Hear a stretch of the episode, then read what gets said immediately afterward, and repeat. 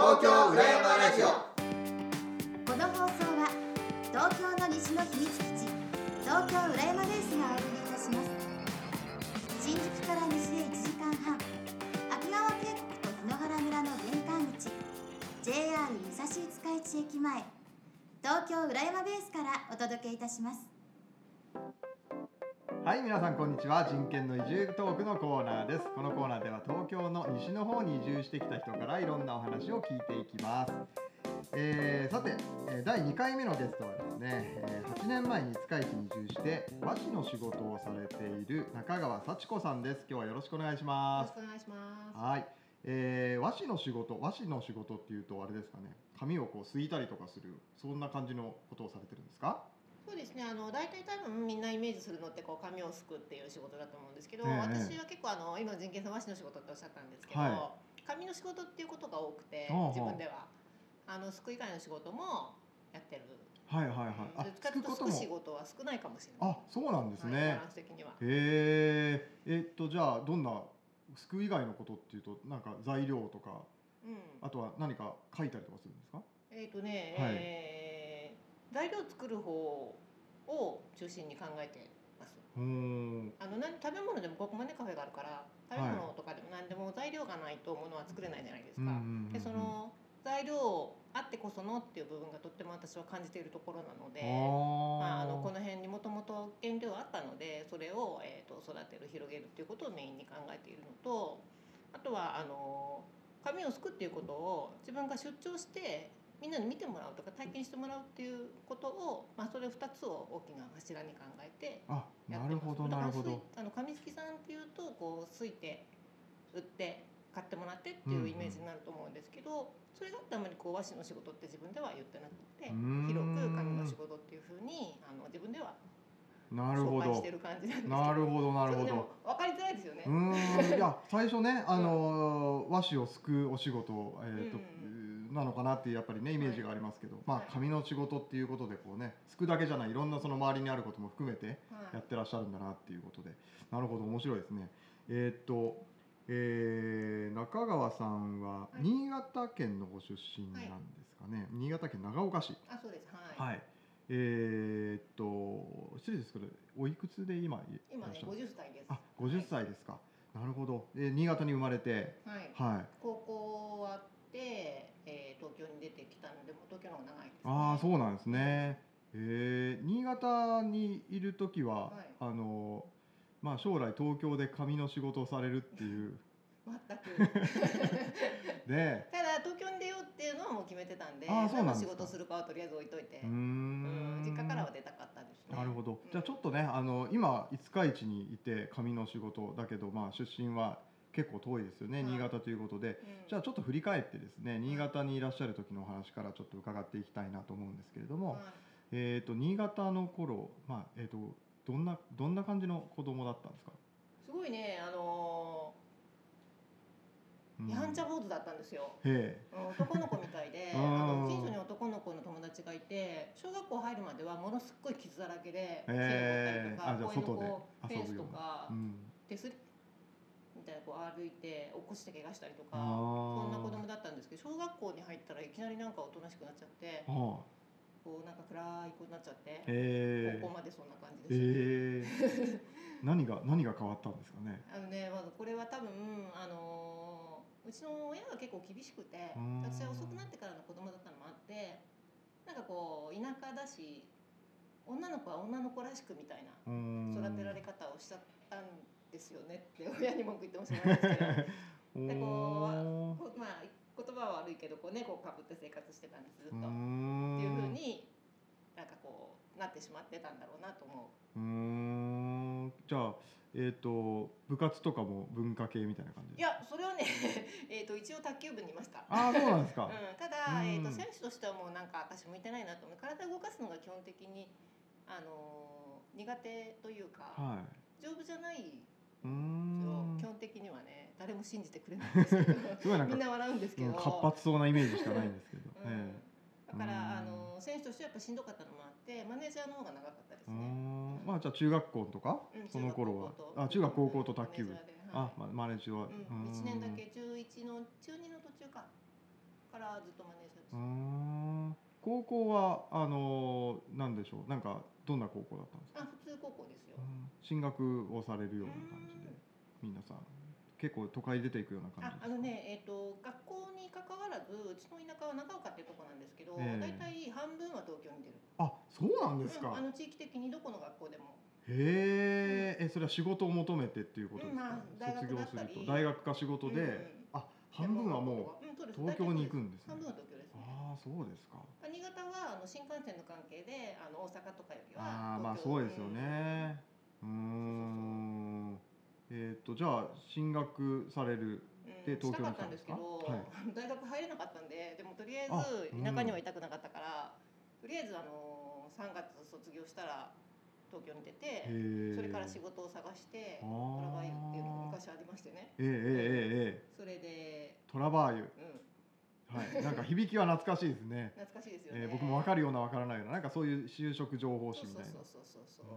えってことは、えー、と大学で進学目指してああそうなんですか。考古学やりたかったんですけど受験勉強はしてっしててたんですけど頭が足りなかった一応家庭教師とかもいて、ええそのために家にエアコンがついたりしたんですけど、へええー。なんか浪人しようとかってそういうのはなかったんですか、うんとうちの財政事情で無理でした。ああなるほどね、うもうやるなら今年通らないとダメだよっていう感じで。さすがに親があうん。の専門学校とかでも今から探してもいいよって言ってくれたんですけど、うん。いいっつって、えでも逆にこう、えー、と何も決まらない状態でうん東京にやってきたわけですまあえっ、とね姉がいましてええ姉が先に出てたんですよ、ああそうですか、うんうん、うーん。でまああの親も決まってなくても姉と一緒に住むんだったらいいよっていうことでまあだからそれがあったからっていうのはありますね。まるっきり一人だったらどうだったかなそうですよね、うんえいう気はしますー、じけど。ゃあ18で姉を頼ってうん。東京にやってきて、はい。でそこから仕事を探すと。そうですね。トラバーユ見て。まあ、その時代だったんでうん。あの私のその同じ年の子は大学に行ってジャストバブルなんですよ。で仕事に全く困らない時代だったっていうのがあーなるほどね。まあ幸いだったと思います。はいはいはいトラバはいーユとかも毎週ものすごい分厚いあ出てたし。ーあじゃあ仕事は本当たくさんあって選ぶような感じだ。そうですね。まあアナログの時代なんで、うんうんうん。あの事務系とかにしてもあの例えば会計とか経理の仕事もしてましたけど、ああのこう一個一個手書きでー台帳をつけてみたいな。あ人手はたくさんいるんですねそうそう逆にねそう。へーだからまあ仕事はねそんなにあの、うん、なるほど、まあラッキーな時代だったんだろうなと思います。えっ、と18で出てきたということは、はい、えっ、と出てきた時が1985 85年？年になりますか。そうですね、うんえー18そうですね。まあまさにまだまだうん。バブルこれからさらに盛り上がっていくようなそうんああそういう時代だったんですね。そうですね。東京来た印象どうでしたか、嬉しかったですね。どこに住まれてたんですか東京？一番最初の東京って言っても、うん、あの住んだのは幕張なんですけど。ああそうなんですね、うん、で仕事が都内だったんで、はいはいはいはい幕はい。張のメッセがまだ造成される前ですね。ここが海岸だったあじゃあ今よりこうなんていうか殺風景というか。風景殺風景。よく歩いて散歩に行ってましたもん海岸辺に。るほど、うん。へえいやなんかちょなんとなくちょっと風景が目に浮かびますねえーっとそれで、えー仕事は最初まあ選びたい放題だったんですかね、はい。たくさんあったから、はい。まそうですね、うん、どんな仕事に最初疲れたんですかねえっと営業営業経理。営業経理ですね。あとはまあ商品企画とかあの雑貨の会社だったのでうん。展示会にあの現場に行ってとか。えなんでそういう仕事を選ばれたんですか？いやなんでだろう。自分で覚えてないですね。えなんかあれですか？イメージ的にこう OL さん的な感じあそうですそうです。ですか、うん。なんかそういう OL さんになりたいっていう感じ。あそれはない別に。あそうなんですか、東京出てきていやでもいやあらゆる仕事があるじゃないですか、はうん、うん、あえっ、とねそうそう、うん。まず絶対選べなかったのは接客業なんですよ。あはあはあそうなんあのどうしですねたかっていうと私うん。耳が悪くて補聴器今使ってるんですけど、ええ当時まだ使ってなかったんですけど、うん。あの人と話をするのが基本的に得意じゃない。うーん今誰もそれも信じてくれうないんですけん。ど。今ふーんって言っちゃいましたけそど長く生きてるとあのそれを学習するようになるあので。ー、うん。あ当時はじゃあ接客よりも何かこう、ジムとかそういう方がいいなっていうことで。そうですね。まあもともと母がまあ父も事務系の人間だったんであの体動かす方ではなかったから、うん。まあちょっと事務系の仕事が自分でも好きでもあったし、向いてるかなっていう感じは。じゃあ幕張のお姉ちゃん家から、えー、と都心のどの辺ですか？会社。浅草橋。あなんかなんか東寄りというかやっぱそうなそうなんですね。へ今こんな西端にいますけど、うん。全くねそうですね。反対側ですよね東京って言ってもうん。そのね後住んだのもねあの湾岸沿いだったんで本当東側の方ですね。あそうなんですね。へど。ええじゃあその仕事を疲れて、まあ、しばらくはその OL というかはいはいはいはい。えどうでした？なんか仕事してみて。向いてないなと思った。あそうなんですねいきなり？うん。なんかその小学校からうん。高校までこうすごくこう女の子はこうなくちゃいけないとか、うん。こうあるべきとか、うん。どういうふうに行動するべきみたいのがやっぱりこう身についてしまってたのうんで、うんうん。なんかそれとこの自分の中での葛藤みたいのが常にあって、いいのあかなこれでとか思いながらでもまあ仕事をしないと生活できないっていうのがあるから、ーそれは何？あの仕事の中で期待されてるようなことがなんかえっ、とまあ本当の自分じゃないみたいな感じなんですか？それで疲れちゃうって感じ？うん、そうです。期待はされてなかったかもしれないんですけど、うん。自分がやりたいことはこれなのかなってずっと思ってた感じ。だからすごい仕事もちょこちょこ変わってたし、あじゃあもうその仕事を疲れて何年かでまた転職したりとか、うんものすごい転職繰り返してます。おおそうですか、うん。えじゃあ次はどんな仕事？覚えてないんですけど、うん。次は多分えーっとそこであリクルートに行きましたね。うーん、はいはい。リクルート。あじゃあそのトラバイユしてた側からトラバイユの会社っていうことですよね。その事業部あそこの会社もいろんな事業部があって、うん。まあその週刊就職ん？就職情報誌事業部かな？